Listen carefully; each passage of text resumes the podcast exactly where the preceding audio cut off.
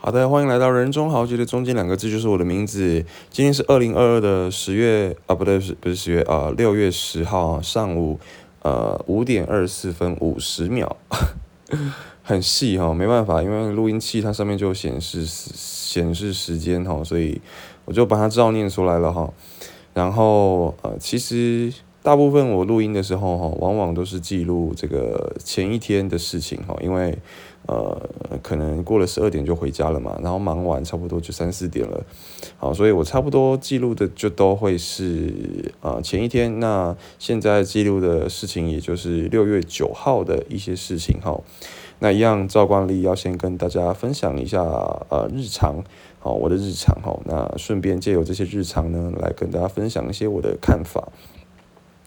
好，那六月九号呢，最重要的一件事情哈，就是呃，昆山科技大学的舞展。好，那我这次在这一支这个舞展里面呢，出了两支表演，一支就是南大热舞，哦，南大 locking 的一个表演，然后另外一支就是直团 MDFK 的表演，哈，那很开心，就是在一个舞展里面，我只需要跳两支舞，是非常的开心，哈，好，就是比我们自己校内的舞展还要这个轻松一点，哈，但是。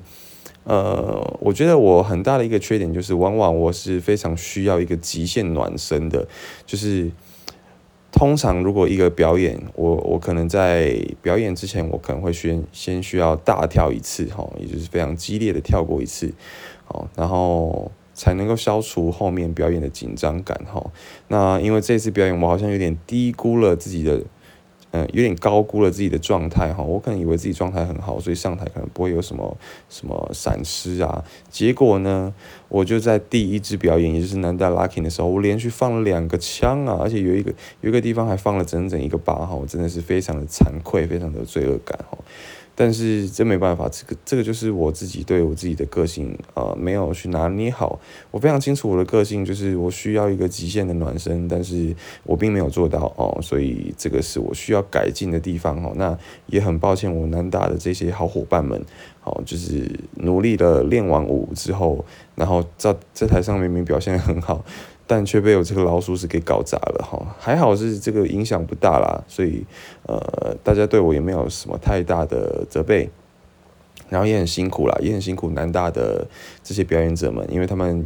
大老远跑来昆山表演，可是因为有效其实都是没有酬劳的啊，基本上有效。跟有效之间就是互相帮忙嘛，所以基本上就是没有酬劳的哈。那唯一换取到的就是南大热舞的曝光，然后呃，希望以后可以有一个合作的机会这样子哈。那就是辛苦我的这些成员们。好，那接下来就是 MDFK 直团的表演哈。呃，我自己认为在这一次的表演里面，我表现的是比校内还好，因为 MDFK 集团在校内，在南大校内的舞展是第一个表演，好，所以那也算是我在南大舞展的一个极限暖身，好，就是第一个表演都会紧张到我的头晕眼花，然后呃喘不过气，然后体温过高，哈，就容易紧张了，有可能是肾上腺素就是分泌的太多了。所以导致我的体内的一个短暂的内分泌失调，这样子。好，然后这次 MDFK 表演排在后面，好，它是我的在这一次舞展里面的第二次表演，所以就会比较顺一点，比较流畅哈。那也很感谢昆山科大哈，尤其是这个老老老老人公关长奶奶。奶奶，简称他们奶奶好了，哦，是非常贴心的一位退休干部哈，好，即使已经已经退休了，还是回来帮干部，而且帮了非常多忙哈。基本上很多讯息都是他在跟我联络，很多表演团体的资讯呢，也是他来跟我争取的。然后包括表演当天，也是他来安排我们的一个座位，然后我们的表演顺序，然后来提醒我们什么时候要准备这样子，其实非常的周到，非常的贴心哈。那他本身也有在听我 podcast 啦，所以呃，我觉得不是因为要要讲给他听的哈，我是真的觉得他很贴心，很做的很周到哈，所以在这边也感谢奶奶，然后也感谢我 MDFK 的集团成员们哈，他们也很给力哈。有一些人就是白天要上班啊，在在肯德基工作啊，然后在呃在高雄工作啊，然后赶来。昆山科大哈，然后也有研究所朋友要赶论文，要跟要跟教授 meeting，然后还是要抽空来呃表演哈，然后抽空来练舞，这样我很感谢他们哈。然后这次也是蛮，哦，因为这次是其中一个女生成员抒情的，跟我们可能是跟我们最后一次的表演了哈，所以其实也是相当的不舍，好，但是我觉得人生就是这样子，好，来来去去，每一个人都是你生命中的过客，所以也没必要太有得失心，也没必要太感伤哈。毕竟他的离开对他来说也是一个新的开始，对我们来说也是一个一个一个新的开始。那当然我们会永远记住他在这个团体里面的一些回忆，然后再记住他在跟我们练舞时候的愉快的感觉。那这个将会是我们往后人生的一个很重要的呃元素，很重要的一个灌溉的肥料。这样讲好像没有什么美感哈，但是。呃，就是彼此祝福了，好吧？彼此祝福哈，相信我们都会有更好的未来哈。那也相信我们 N D F K 还是会更稳定的一个发展下去哈。就祝福祝福，那就感也很感谢昆山科大这一次邀请我们来表演了哈。只是说，嗯，简单做个两间学校舞展的比较好了。老实说，我觉得昆山科大有非常多优点是我们南大舞展可以学习的哈。例如说，嗯，昆山科大他们自己。可以，他们自己把动线设计的非常好哦，尤其是在进场哈，表演者进场跟出场的一个顺序，然后以及他们出场之后要到哪里去拍照，好，然后会有感工作人员帮我们拍照哈，这个动线其实是真的非常的贴心，设计的非常的周到哈，我觉得自己是虽然南大的场地哈可能有一点。呃，有一点不足哈，就是可能没有良好的出入场的一个，呃，这个怎么讲？出入场的一个硬体设备哈，然后也缺乏了一个可以让大家拍照的一个室内空间哦，所以我觉得这个是南大设备硬体设备上的不足哈，但是，呃，我觉得多少还是可以设计一下啦，就是说。即使我们室内空间是不够的，但是还是可以引导表演者到某个地方去拍照。我们设立一个打卡点，这样子。好，呃，我说不定干部有设计，只是说动线可能没有安排的那么好，引导的也不够不够周全。这个是大家可以学习的。然后昆山科大他们有多请了一个 DJ 来放歌，哈，所以呃，在 solo 啊，或者是在进场时。或者是在呃中间串场休息时间的时候，那个音乐其实都非常的带劲，不会让整个场子是冷掉的哈。然后他们也有请了很专业的摄影师哈，请了两位在舞台周遭呃游走哈，拍摄一些动态啊、特写啊，哦感觉就是非常专业啦。只是说小缺点就是说他们会挡到观众看表演者的一个视线，所以呢这一点就是美中不足，美中不足哈。然后还有包括主持人。啊，他们主持人是请校内的这个社团里面的成员来担任哈。那当然，我觉得这个做法是没有问题的。但是呢，主持人可能就要多加训练哈，训练他们不要那么的依赖稿子，好，或者是稿子可以再背熟一点这样子哈，以至于说在主持的时候比较不会卡住。好，然后也会也需要想一些备案哈，万一说今天呃表演团体的音乐出了问题，他们可能需要处理一下，那主持人这个时候可以做一些临场的反应，例如说讲冷笑话也可以，例如说跟观众互动也可以。好，或者是请一些人上来做一些活动宣传也可以哈，这个部分可能就没有设想的那么周到哈。那或许这些主持人也是第一次哈，也是出生之犊哈，所以嗯，就经验比较缺乏哈。然后，但是毕竟嗯，一年一度的舞展就是就这么一次嘛，所以我们可能都会希望说整个活动是完美的。好，那主持人这个部分呢，就是南大比。比昆山还要做的更好一点哈，因为我们主持人也是有特地请一个来，好，那这个主持人也是身经百战了哈，就是这个肖佑，所以我觉得基本上南大的主持人是比较好的，那在动线上的设计是昆山比较好的，好，然后灯光我觉得没有什么差别哈，可是，呃，可能是因为昆山的一个。舞台比较集中，比较集中，然后南大是真的太大了，所以那个灯光没有办法照到整个舞台哈，以及这个延伸舞台，我就会觉得比较可惜一点。好，所以整个灯光效果呢，这个昆山是略胜一筹哈。然后观众的话，就真的是呃少很多哦，在昆山的观众少很多哈，基本上有一半以上都是表演者。好，那南大的情况是，呃，我们的一楼全部都是观众席，好，然后二楼才是表演者的休息区。好，那我们即使在表演者已经没有坐在底下的情况下，我们的呃，观众还是坐满了一半，还是坐满了一半，这个是南大比较优秀的地方哦。可能在宣传的部分哈，南大是比较大力宣传的哈。好，基本上就做一些小小的比较哈。那表演就不多做评论了哈。表演这个每个社团有不同的风气，然后每个地区也有不同的一个风格哈。这个就是比较主观啦，我这边就没有办法做太客观的一个评论哈。那基本上做个比较就是这样子好。希望我们南大舞展可以越来越好，然后也是希望说之后去昆山表演也可以看到更好的一个表现。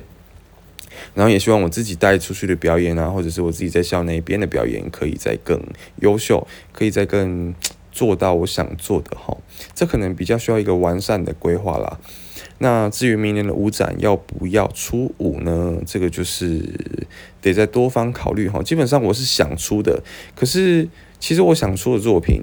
那个难度是很高的哈，就是不会像是这一支舞那么的舒服简单啊。我可能会想要再多。加一些我自己想加的，然后可能也是飞天遁地的那种，好，可能不太纯 locking，可能就是 freestyle，但是大部分是 locking 这样子。但是这个需要相当长期的训练啊，他们不能只有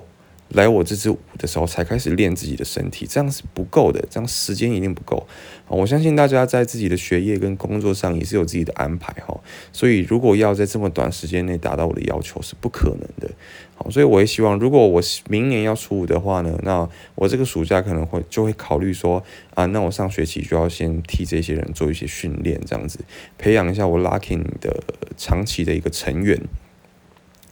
好，基本上就是这样子啦。那我在这个暑假会再考虑一下，到底要不要出。好，因为也有一些老老人啊，已经毕业的人在在约说，我们要不要明年也出一支老老人舞这样子。那我自己是觉得可行，毕竟老老人呃实力可能虽然已经很久没跳舞了，但实力不会差到哪里去。好，多少都还是会知道我想要表达的一些身体的运作方式。好，所以可能还是要考虑一下。好，那。呃，跟我个人的一些职涯规划，也会有关联，所以这个真的要好好的思考，到底要不要自己出一支舞哈。那当然，我也是会想要在南大留下一些我的种子，哈，留下一些我的怎么讲，好灌溉一些好幼苗长大，好，我当然也是会想这样做的哈，只是说人来人往啊，这个都摸不着头绪啊，其实。多少自己以前培养的一些学弟妹，还是会中间中途就不跳了，或者是去跳别的舞风了，这个多少都会影响到我自己的规划嘛，所以这个真的要多方考虑啊，真的要多方考虑。好，那也是也也也希望有听这一段的听众们哈，也是可以好好的思考，好好思考自己做每一件事情哈，好的一个得失了哈，好。基本上就跟大家分享到这边哈，跟大家分享到这边。那今天也是非常愉快的一天哈，六月九号晚上是非常愉快的一个夜晚哈。好，但是其实相对来说，嗯，也是放掉了一些很重要的事情哈。例如说，像是我街舞班，我盘果街舞班那边本来是要跟我的同事开一个会，但是因为我前一天真的太晚睡了，所以我临时跟他取消了。好，这部分也是对他有点抱歉了哈。所以在我今天回到家之后啊，我整理完我自己的一个表演记录之后，我就开始思考说啊，这个表演班这个班级的走向，然后我思考了一个方案，我就看我同事那边他觉得 OK，好，因为我毕竟我跟他没有讨论到嘛，所以我还是得提出。一些我的看法跟我的计划，所以我就整理了一下我的计划，然后打成一个 Word 档的表格给他看，他能不能接受这些计划哈，然后我们再一起讨论看要怎么实施这样子哈。对，那这方面对他就比较抱歉了，然后以及我早八也没有上到哈，我早八也没有上到，这个部分对我教授也很抱歉。可是我觉得就是如果我真的想要做到我想做的事情的话，我不能去。Care 其他事情，我不能把其他事情看得太重。好，就是我把我今天晚上的表演看得很重，所以其他事情我觉得，当然我还是要在意，我还是要尽责的去做做完每一件事情。可是，嗯，有时候你太想要做好每一件事情的话，那对你来说也是会造成一个太大的压力哈。那做不好的话，可能又会罪恶感倍增。好，所以我自己。给我自己的心理建设是说，这一些事情，好，当然在这一些事情上面都会有人对我感到失望，但是我没有必要去背负那么多人对我的期望，我只需要选择一件事情去做好就好了。其他人对我的那一些期望，其实我已经看开了，我已经看开了。对我，我不是那么完美的人，我也没有那么多体力跟精神去做好每一件事情。哦，所以我觉得就是这样，就是这样，一个人没有必要去背负太多人在你身上的期望。哈，那当然还是会很抱歉了。哈，不过这个就是生活，这个就是命。好，这个就是命。好，当你真的就是一个没有办法。百分之百做好每一件事情的人的话，那你你就势必得做出一些取舍哈。不过那个心理其实还是很折磨的啦，还是很折磨的。所以建议大家一次做好一件事情就好了。好，如果你真的想要去赚钱，那我建议你先不要念书，你先休学嘛。好，或者是你先不要念大学哈，然后你先去打工看看外面的世界怎么样。好，你再来思考要不要回来就业呃就学。好，那如果你想好好的念书，那你就是好好念书就好。好，然后尽量跟你的家人争取，哦，他们帮你缴学费啊，然后争取一些生活费啊。哦，不要让你自己过那么辛苦，还要去打工，那个真的会影响到你自己的学业了哈。尤其是当你打工完，你十一二点下班，你回家一定还是会想要有自己的时间，然后熬到两三点之后，你可能又要早起来上课。哦，那是一个非常不健康的恶性循环哦，所以建议大家就是一次做好一件事情就好了。这是我近期的一个生活态度哈，生活哲学啦。那可能有些人会觉得我真的太晚理解了，但是没办法，老实说，我依我自己对我自己个性的了解哈，我就是一个慢熟型的人，对 everything 就都是一样的，好，the same same，好，所以我们就是。好，尽量一次做好一件事情就好了哈，不要有太多的选择跟诱惑在摆在眼前哈。那这个跟感情也是一样的，跟感情也是一样的，你不要给自己太多的选择，你一旦有了太多的选择，你就会不选择了。OK，就好比说，嗯，你今天跟朋友讨论要去吃饭，你提一个，他提一个，你提一个，他提一个，结果你们一共提了五个选项出来，那你。这五个选项你都很喜欢，你到底要怎么选？你最后可能就会摆烂不选了，你就会给你朋友选，对吧？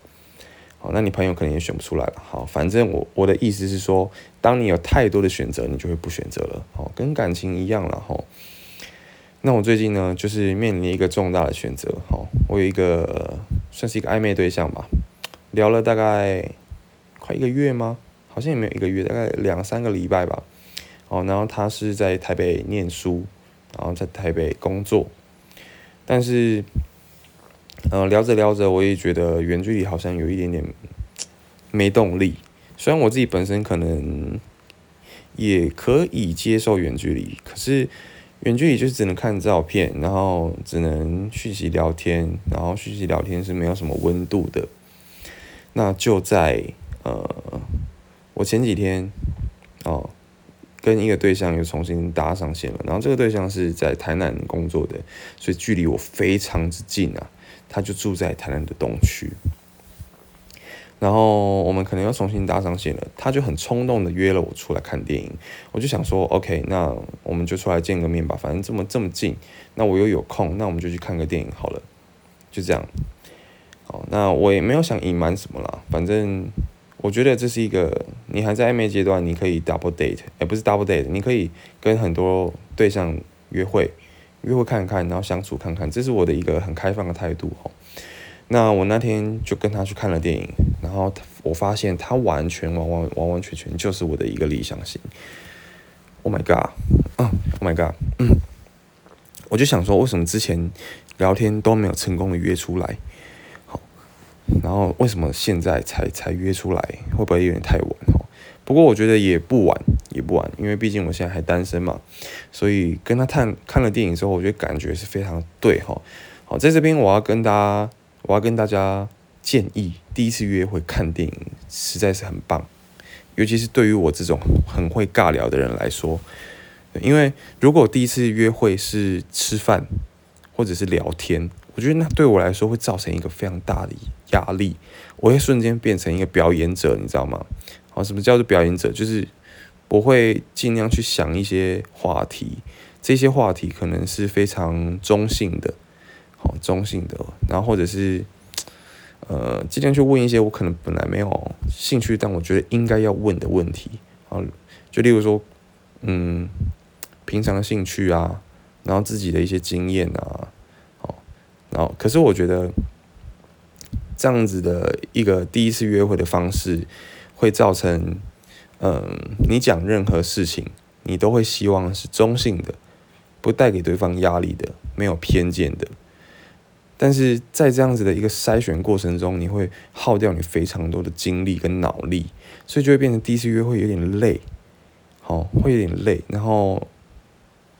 约会完之后感觉到很疲惫，但是，呃，看电影就会省去这个过程，你知道吗？而且看完电影之后，你们马上就可以分享看电影的心得，好，所以就会省去一个变熟的阶段。好，看完电影就熟了，而且看电影的过程中，你们可能可以一起开怀大笑，可以看着对方笑啊，然后。呃，可以会有一些小小的肢体上的触碰，我觉得那个都是很棒的一个接近的方式哈，很适合我这种人。好，所以如果你觉得你是一个很会尬聊、很会开话题的人，反而可能适合第一次看电影。对，然后呃，不善言谈的人其实也蛮适合的啦，我觉得。